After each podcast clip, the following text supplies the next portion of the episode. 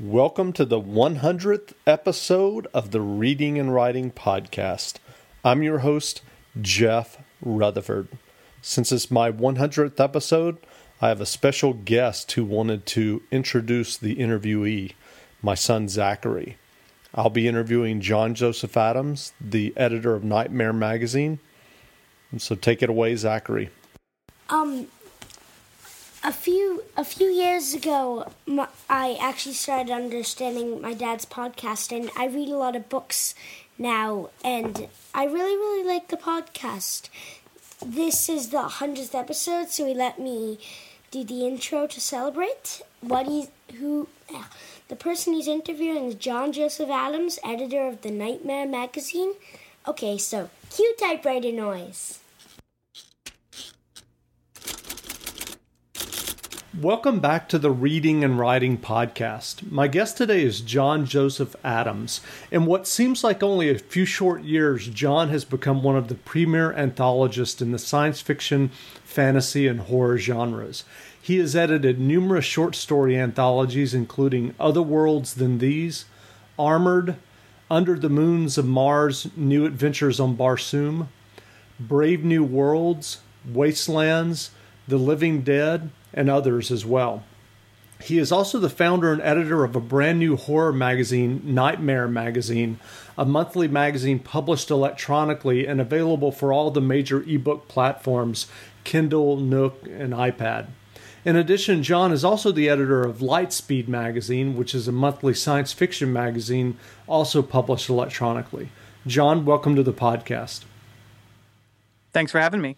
And I guess I should say, because I was going to mention it later in the interview, you're also the co-host of another podcast where you interview primarily science fiction and fantasy authors called Geeks Guide to the Galaxy. So I just wanted to throw that in there as well.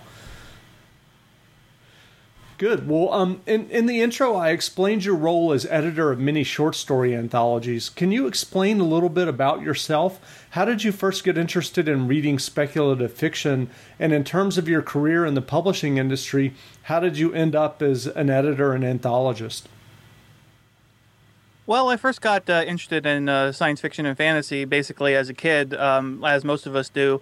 I basically had always been a reader, and I always just gravitated towards that type of book. And the thing was, I never really identified as a genre reader until I was much older, probably till I was like 18 or so, largely because I didn't actually realize that, what I liked was actually called the genre of science fiction and fantasy, And part of the problem was that I typically had my sister or my mother just giving me books, and I wasn't actually going to the bookstore, so I didn't shop for them myself or go to the library very much.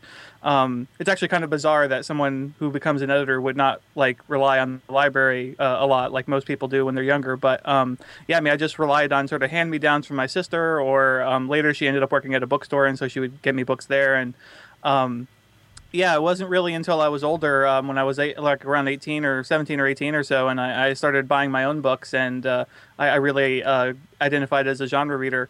And I sort of took some detours along the way. I started working at a bookstore. I worked at a Walden Books for a couple years, and when I was there, it just sort of really expanded my horizons to what kind of books were out there. I didn't really know that there was this whole category of thrillers, and I hadn't really explored the mystery section. I mean, I knew that one was there, but I would just sort of poke around in all the different genres, and as I was reading these various things that were published and categorized in the main fiction section rather than science fiction, I tended to gravitate towards the stuff that actually was science fiction and probably should have been called science fiction, like Michael Crichton and that kind of thing. And so I took this long detour through medical thrillers, and I read a bunch of those, and that led me to Michael Crichton. And then after I read Jurassic Park, I went and read all of Crichton's other books, and when I was really looking for something else, my brother-in-law at the time, my sister's ex, he was also working at the store with me, and he was like, well, that's science fiction. I mean, you should read science fiction. And I was like, I was kind of skeptical. I was like, well, I don't know if I'll be able to understand it. It might be too hard for me to read science fiction. And he's like, dude, if you can understand the science in Jurassic Park, I mean, you can handle probably any science fiction novel. So I think he turned out to be right. But anyway, so I mean, that's sort of how I got into science fiction and fantasy, and you know, just from that point on, I just sort of took off, and I mean, I almost read exclusively in the genre, so then shortly thereafter, I really got interested in writing, largely because of playing Dungeons and Dragons and having this desire to create something. You know, I sort of started off by trying to like run a D&D campaign, like as the dungeon master, you know, and I found that I didn't really like the collaborative effort of involved in that kind of thing. You know, it's like it was too random and hard to plan what the players would do. And I found that I just preferred making it up myself rather than having them derail all my well laid plans.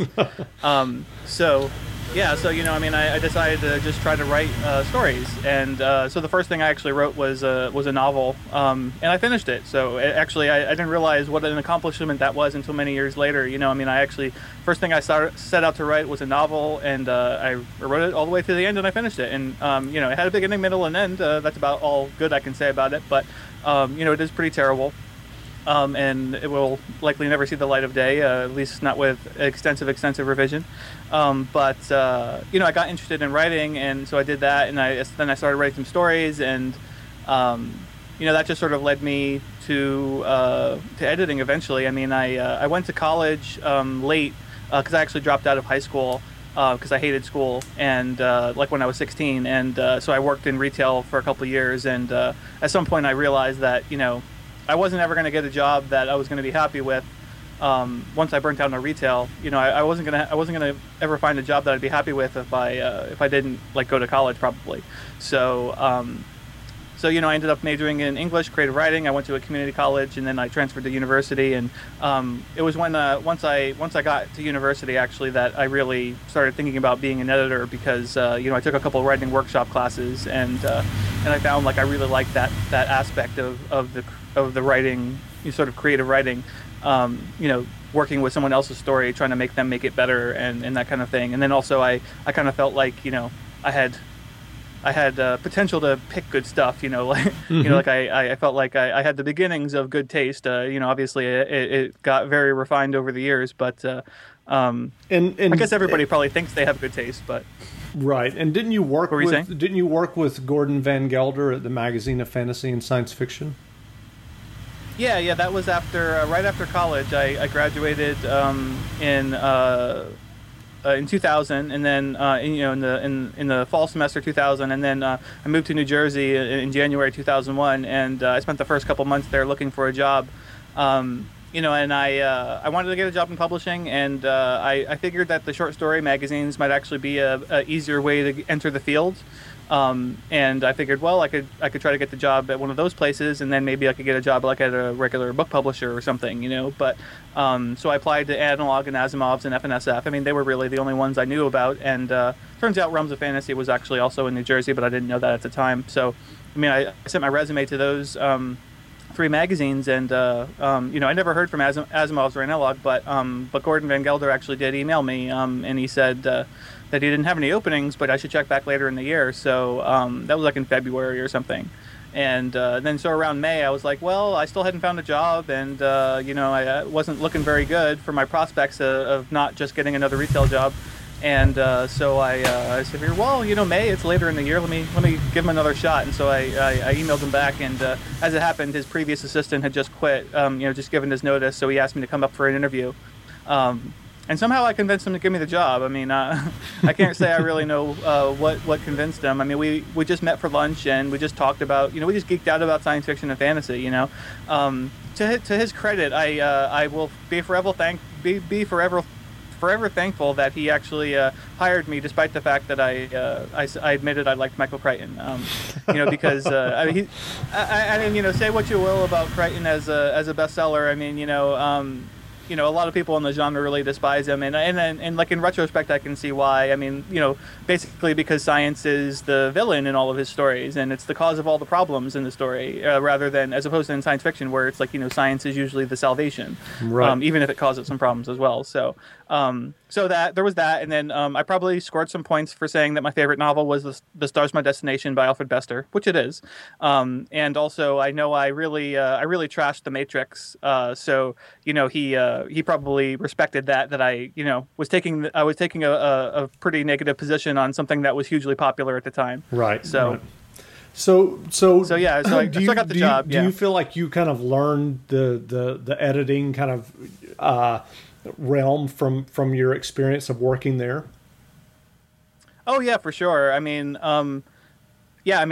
basically almost everything I know about editing I learned from Gordon. And, once I started working in the field and I started branching out and doing other things, my job at FNSF was always only part-time. So I had to try to do other things to make a living. And so I was... I was trying to do some freelancing, and I started doing some audiobook reviews, and then I started doing regular book reviews and other kind of nonfiction writing in the field. Like I did a bunch of interviews. For a while I was interviewing people like basically every day for Sci-Fi Wire, which was like the news segment of the Sci-Fi Channel's website. And I was doing like these little short interviews. So, I must have interviewed hundreds, if not thousands, of people. Almost everyone who was working in the field. Just because, whenever they had a new book, it'd be like, oh, okay, well, that's newsy enough to qualify for an interview. So I was doing that for a while, and that was supplementing my income. But it was also teaching me a lot about other aspects of the field, and it was building up my contacts and that kind of thing. And so. But yeah, as far as the actual work of editing, I just basically learned that all from Gordon. And then once I started trying to branch out into doing anthologies, Ellen Datlow was actually hugely helpful to me as well. I just sort of met her through Gordon. She has like a lunch group that meets occasionally in New York, and I was invited along to that. And for whatever reason, she took a liking to me, and was willing to help me out when I was asking for advice. And my anthology contract that I use with my authors, that's basically just a copy of what she sent me. So that was really helpful. And then also just, the proposals that I write are basically built on the template that she sent me. I asked, could you send me a proposal for one of your anthologies that sold? And so she did. And that was just hugely helpful. Wow. Just to see what it looks like. Because, I don't think I've ever seen that anywhere. Right.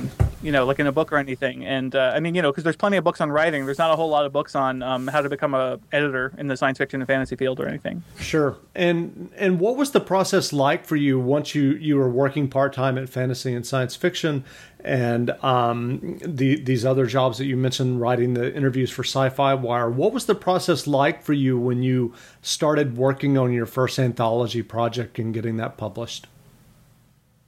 Well, it's sort of a complicated history, but so the first anthology I sold successfully was Wastelands, and but prior to that, I had actually tried to sell a couple other things. So Wastelands grew out of Wastelands, which is a post-apocalyptic anthology, a post-apocalyptic reprint anthology.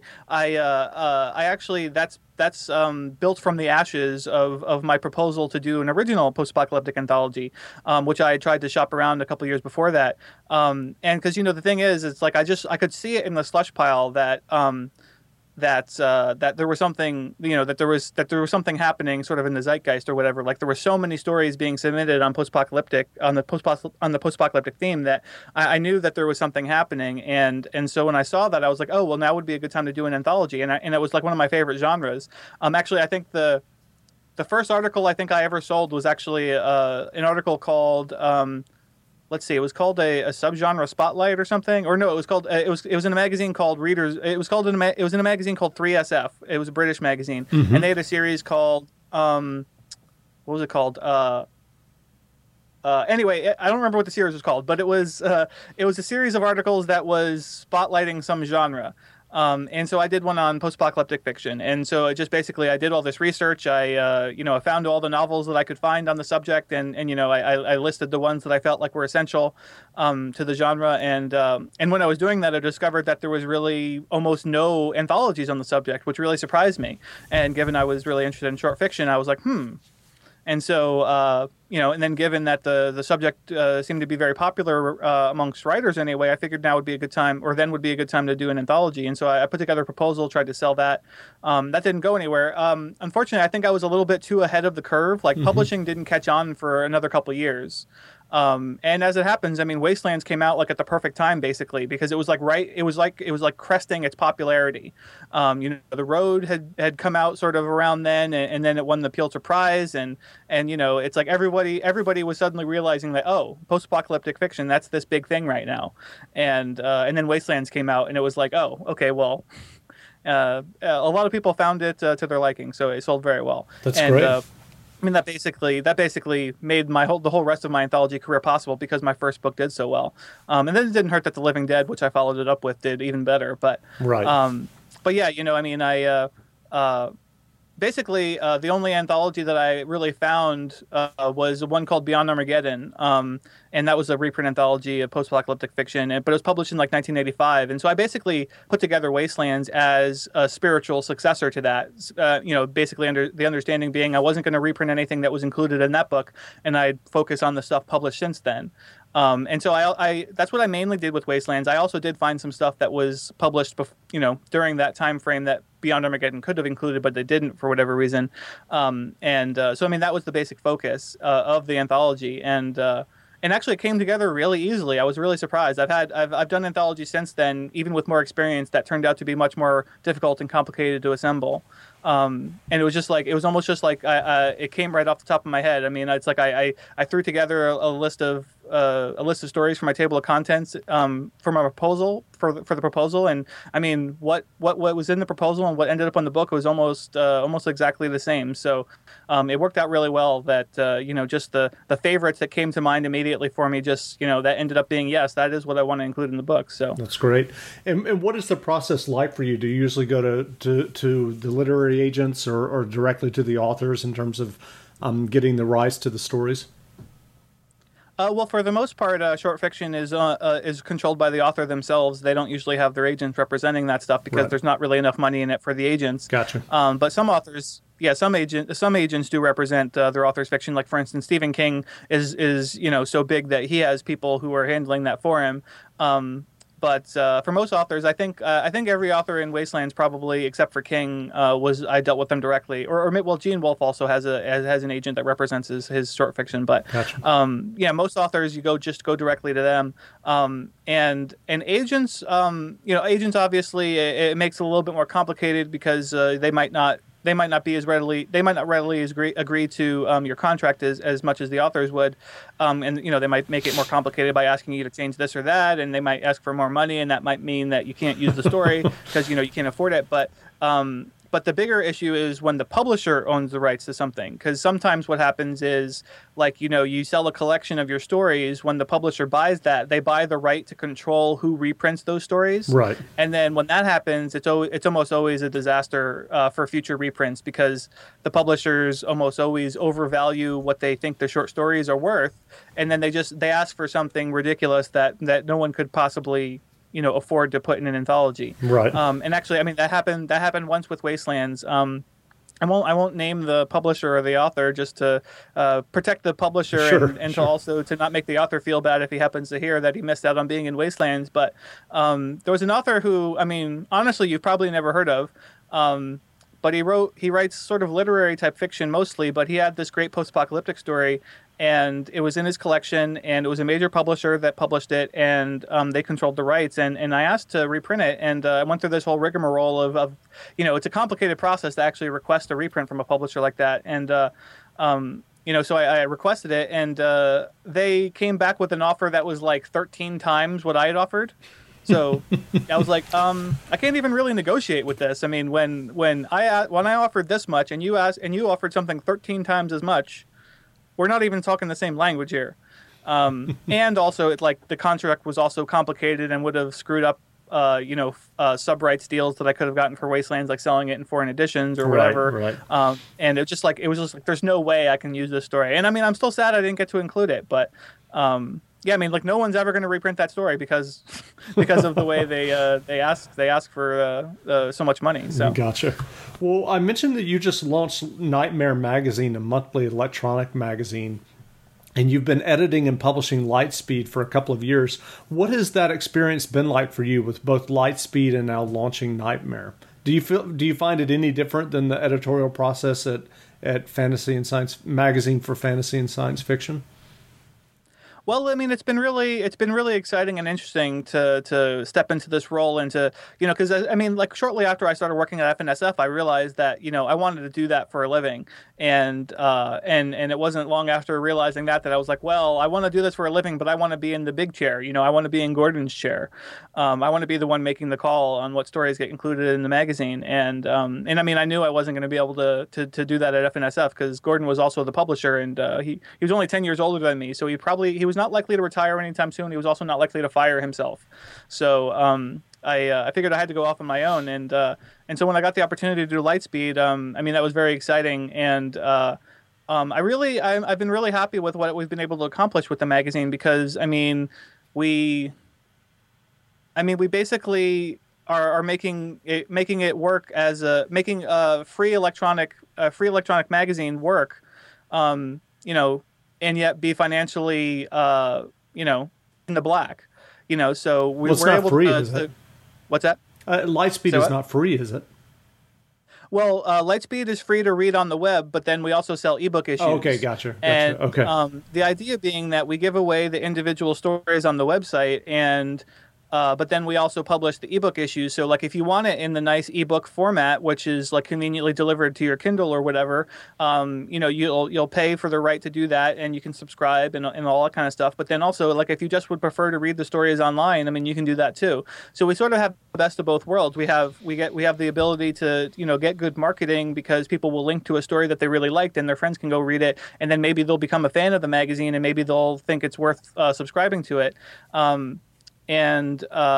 So I mean, and yet at the same time we're selling ebook issues, and that helps us make enough money that we're covering our costs and making some money. So I mean it's been exciting to be able to do that because there haven't been a whole lot of other magazines that have made that work, and prior to that, like, free online fiction had really mostly been a loss leader for various publications, like Sci-Fi Channel had Sci-Fiction. That was just that they weren't making any money on that. Right. I mean, they never tried to monetize it. They probably could have. It's kind of sad that they never tried. But I mean, of course, there were magazines like Clark's World who were doing that. I don't know how successfully they were doing it at that point, but certainly both they and Lightspeed and now Nightmare were all doing fairly well. In that regard, and the business models, it just works. That's great. So, are you surprised that there haven't been more electronic magazines that are short story focused? And do you think we'll see more of them now that the publishing curve is getting simpler and simpler? Mm. I'm not sure that I'd say I'm surprised. I mean, there actually are quite a lot. So, I mean, it's just a matter of, like, some of them are more visible than others. Sure. Certainly, like, just as an easy way to find all the different markets, if you, like, say, look up Ken Liu's bibliography, he's basically sold a story to almost every market that exists, it seems like. And I mean, he published so much last year. You can, like, see all the different places that maybe aren't, sort of the stuff that you recognize from award ballot, or maybe you just, or maybe people don't talk about it as much, but there are lots of markets right now, largely because, as you say, it is very easy to publish an online magazine now. It's a little bit more difficult, I think, to, get, sort of the best stories and to, make it financially feasible so that you're not just losing tons of money every month. But, a lot of magazines are making a go of it. And I mean, I wouldn't be surprised if there continues to be a boom. But the thing is, I think, like, everybody thinks that they can be an editor, and just not everybody really can do it.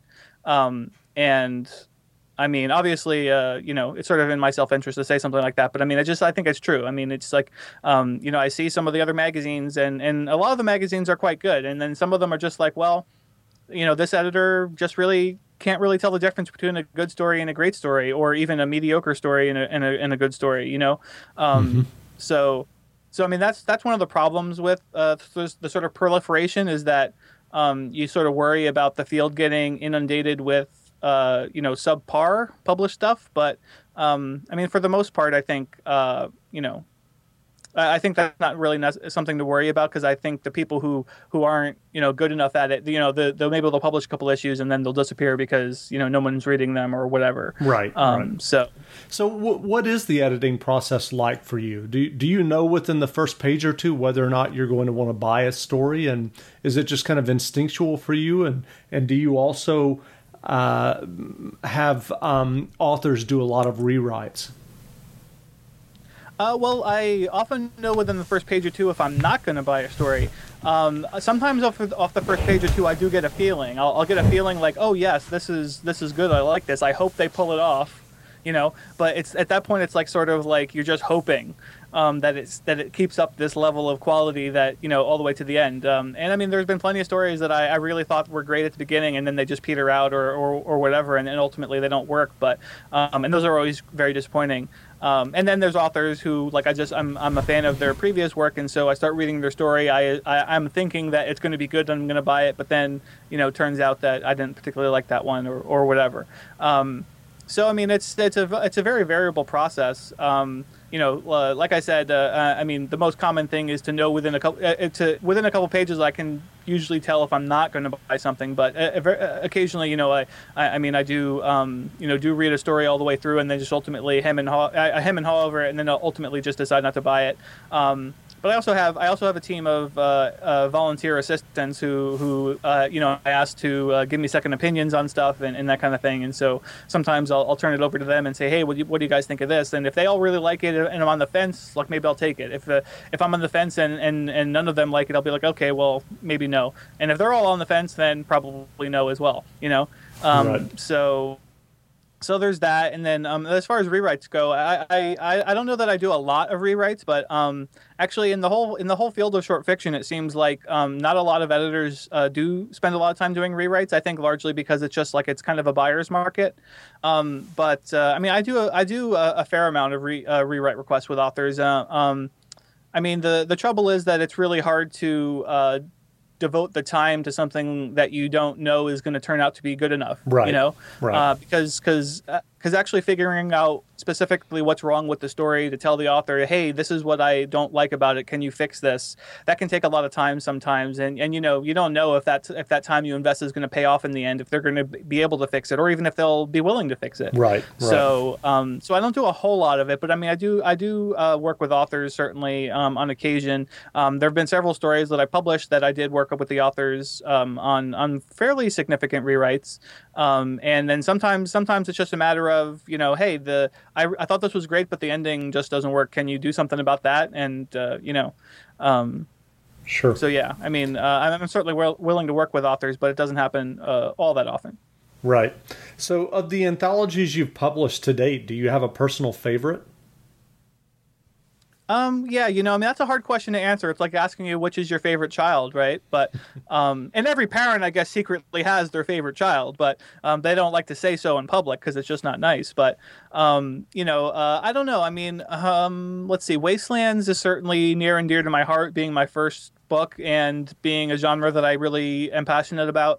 Also, Brave New Worlds, which I'm very pleased to say is being re-released in December this year. That actually came out in January 2011, and the publisher ran into some difficulties with the distributor sort of partway through its publishing cycle. And so as a result, it's sort of been unavailable for a couple months, or almost, basically more than a year. But they're re-releasing a second edition of that in December, and it's going to have a few additional stories actually. So I'm excited about that, to get it back in print and get it back, available again, because I mean, it's definitely one of my favorite books. I think the cover came out beautiful. It's certainly among my favorite covers that I have. But the content's also like, you know, as much as I was proud of Wastelands, having been so few books, so few anthologies on post-apocalyptic fiction. For dystopian fiction, I don't think there was any. I mean, I was astonished when I was like deciding on to try to do that theme. I was looking around, and it's like no one had ever tried to do a book that collected the best dystopian fiction in one anthology before, and I was just astounded. And so for that reason, also I Brave New Worlds is certainly one of my favorites. But then, of course, there's Lightspeed Year One, and I think, I mean, obviously, I love Lightspeed, and it's, it's an ongoing concern. But I mean, year one, I think we did a lot of great stuff in year one. I mean, so we came out of the gates really strong. I mean, our first issue had a Nebula nominee and a Hugo nominee, so that was exciting. And a lot of other stuff from the first year got highly acclaimed and like reprinted in best of the year anthologies and stuff. So a lot of the stuff in year one, I'm really proud of as well. And the book overall, that's also one of my better looking covers too. So gotcha. So yeah, I mean, I guess those would be amongst my favorites if you made me choose, you cruel man. But so as someone who reads a ton of short fiction and also short fiction by people who are trying to get it published, I know you can't go on at length, but are there like any basic mistakes that come to mind that you kind of see over and over, or again, is it just this instinctual thing where you feel that someone's just not there yet? But I just wondered if there's any way to articulate things that you see over and over that you like, if you were talking to a group of aspiring writers that you would tell, that you would give them feedback on in general.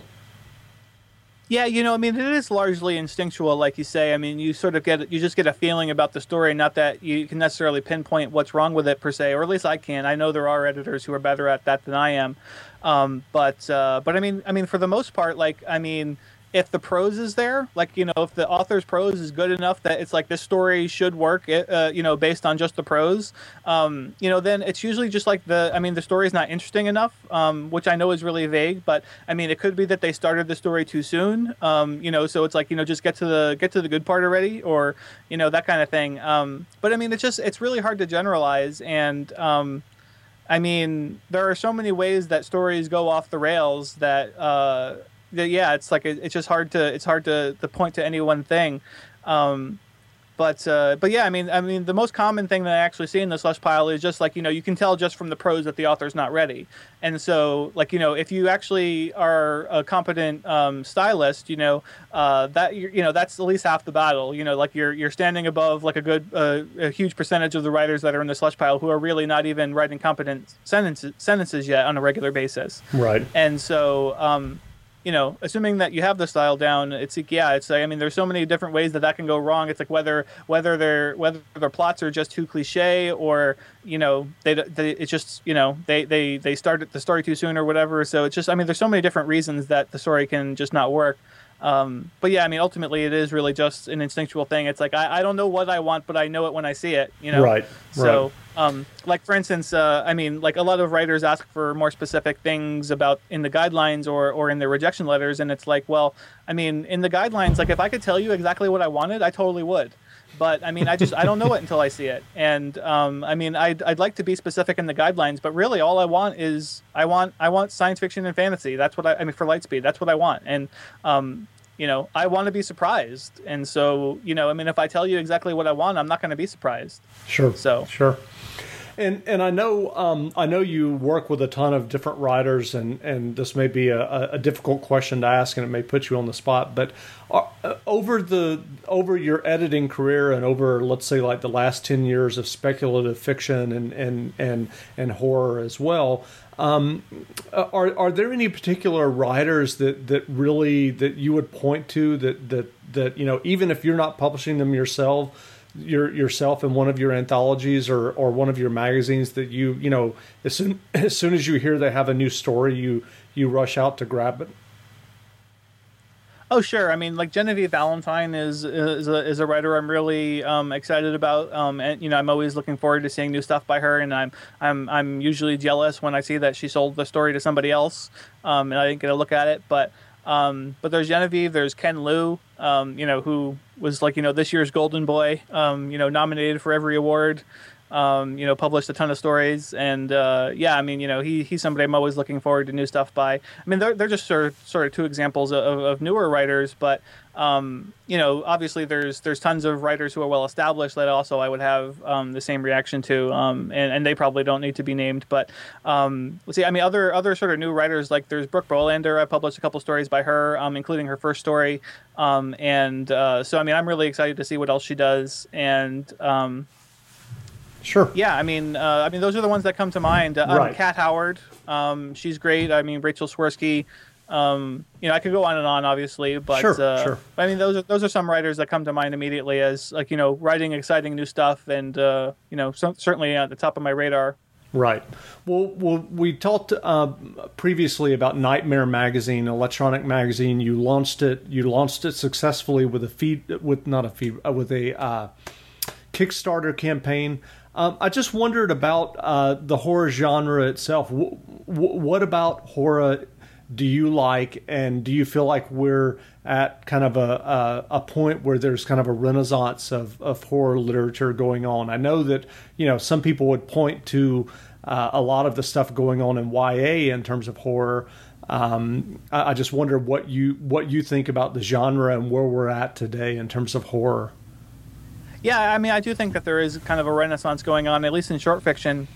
I know in the novel realm, it's kind of bleak right now because a lot of the horror imprints or publishers, you know, they sort of disappeared. Like, you know, there was Dorchester Books that published a lot of horror, and now they're sort of insolvent, and a lot of the other imprints that did regularly publish horror on sort of a, you know, mass market scale are no longer doing so. So, and I don't know the novel field as well, so I can't really talk about it too much. But I mean, at least in short fiction, there definitely does seem to be a bit of a renaissance, at least in terms of the material being produced, and that's a large part of why I wanted to do Nightmare, because, you know, the thing is, I mean, I was doing Lightspeed and I was seeing so much good horror that, I mean, I did actually publish a lot of stuff that could have easily been considered just in a horror magazine instead of Lightspeed.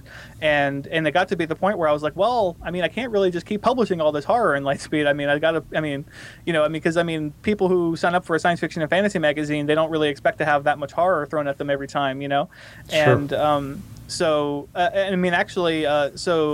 you know, Stephen Jones does the Mammoth Book of Best New Horror, and so I was preparing. I was preparing to send him sort of a list of stories that I had published in Lightspeed and in Nightmare, so that he could consider them for the year's best. And, you know, so of course everything in Nightmare is horror, but then also in Lightspeed, I was like, well, let me see what stories I published in Lightspeed this year that could be considered horror.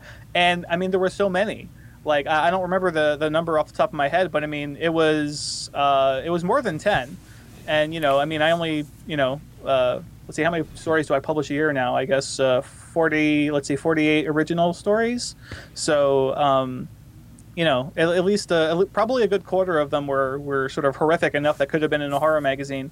Yeah, I mean, it definitely seems like there's a renaissance going on, given that I've been getting that much good horror without even trying at Lightspeed, and then now with Nightmare. Once we opened Nightmare, actually, I got so much good stuff right away that I was able to close the submissions after a fairly short time being open.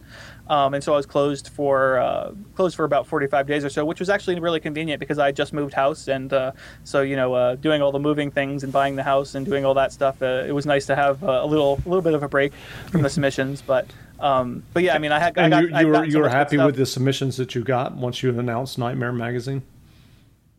Yeah, we got a lot of great stuff right out of the gate, and you know, so I mean, I got enough. I had enough in inventory to, like, last me through the February issue, and so that's why I decided to go ahead and close for a while, because, you know, in addition to just receiving the unsolicited submissions, I had also been soliciting a lot of stuff, and then also actually I was able to build up the inventory even more because I had some authors who I knew personally and I published before who had asked if they could send me something when we were closed, and so I was able to look at those. And bought a couple things as well, so that sort of even extended our inventory. So, so yeah, I mean, we're pretty well stocked now, but I mean, we're still open to submissions and always looking for new stuff.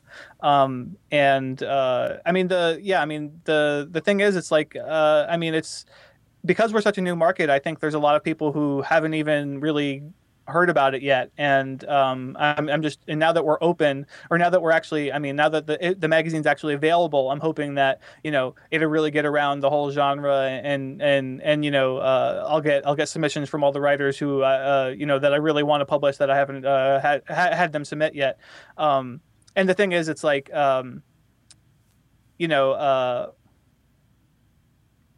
I mean, there's a lot of rosters who I solicited stories from, but and they just haven't had a chance to send me stuff. But then I think a lot of people, they were probably waiting around to see if the magazine actually did get off the ground before they would actually bother trying to write something. So we launched very well. We had a very successful Kickstarter, and everyone seems happy with the magazine thus far now that they've actually seen the contents. So I'm hoping that that'll be good.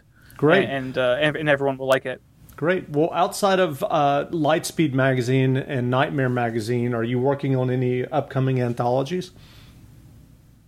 I'm doing an anthology called Robot Uprisings. That's going to be co-edited with Daniel H. Wilson, who wrote Robopocalypse and How to Survive a Robot Uprising.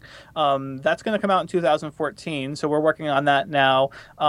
Next year, I have The Mad Scientist's Guide to World Domination. That's coming out in February. I'm already done with that one, so so I'm not working on that one, but that one's coming out soon. And actually, Epic, Epic is a reprint anthology of epic fantasy stories. That comes out in November. Again, that one is done already, but it's forthcoming. And then I'm working on a couple other projects I can't actually announce yet, but I hope to be able to announce soon.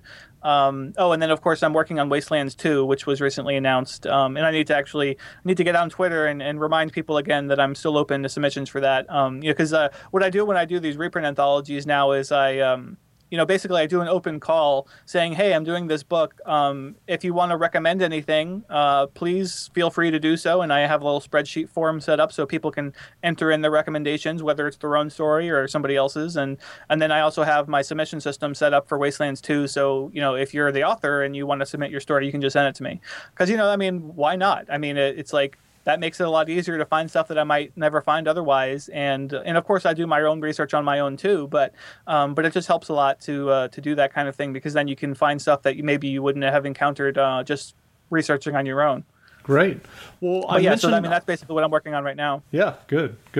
And I mentioned earlier that you also co-host a podcast as well, Geeks Guide to the Galaxy. Do you want to talk about that for a moment? How have you enjoyed the podcast thus far? Sure. As you guys can probably guess, we spend a lot of time editing that podcast since I sound much better on there than I do here where I have been rambling a bit and stumbling over my own words. My co-host Dave does all the audio editing, so it's nice. He makes me sound so much smarter. But it's been great. I mean, we've had a lot of fun with it. I mean, Dave Kirtley is my co-host, and he we've been friends for many years. And we just sort of started talking about the podcast. We were hanging out at my friend Rob's place one day, and we're as we often did, and we were just chatting, and I was talking about documentaries actually, and I was like, oh man, I'd love to do a documentary, like on geek culture, like on our geek culture, like Worldcon, World Fantasy, like that kind of con culture, not like Comic-Con. And so we were talking about that for a while, because my friend Rob actually had done some independent film production, so I was talking to Dave about it, and he was like, well, I don't know about documentary, but maybe we could do a podcast. So we started talking about that, and then we decided to do it, and we launched on Tor.com, and then we were there for about 21 episodes, and then they dropped us, and then we looked around to see who else might want to host it, and then io9 picked us up. And then we were on io9 for a while, and then they dropped us.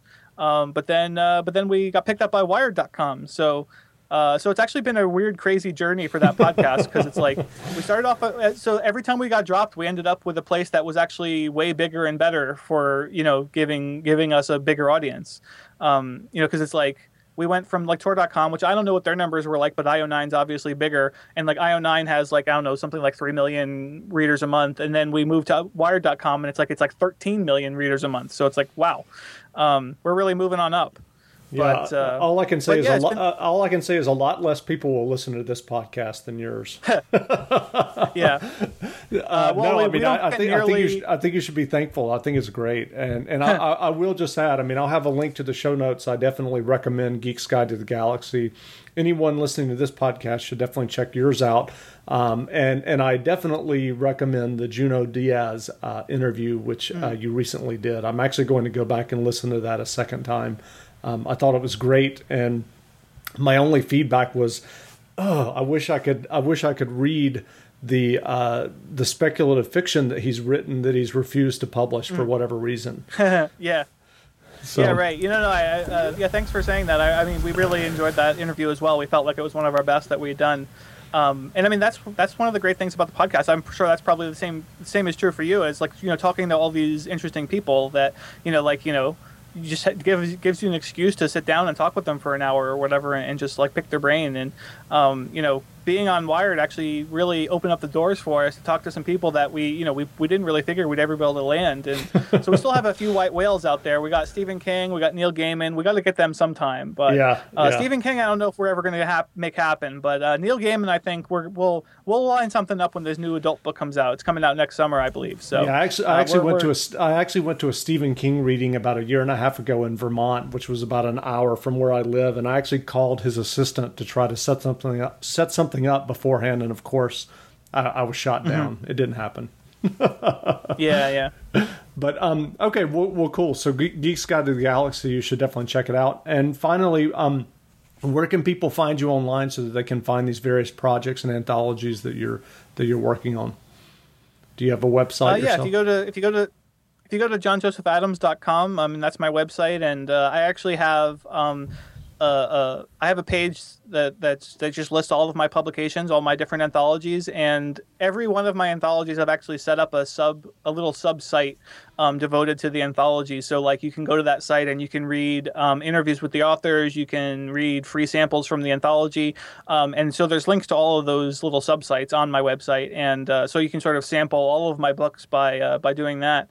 And then I'm on Twitter at John Joseph Adams, and on Facebook, John Joseph Adams, you know. So basically, any of those places you can find me, but the website's probably the best way. And then, of course, Geeks Guide to the Galaxy, you can go to geeksguideshow.com, and that has links to all of our episodes and information about the show and whatnot. Yep, and I'll have links to all of that in the show notes as well, and links to your anthologies. Well, again, we've been speaking with John Joseph Adams, editor of Nightmare Magazine, Lightspeed Magazine, and many speculative fiction anthologies. John, thanks for doing the interview.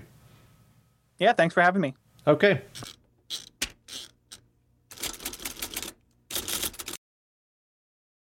Without the ones like you, who work tirelessly to keep things running, everything would suddenly stop. Hospitals, factories, schools, and power plants, they all depend on you. No matter the weather, emergency, or time of day, you're the ones who get it done. At Grainger, we're here for you, with professional-grade industrial supplies.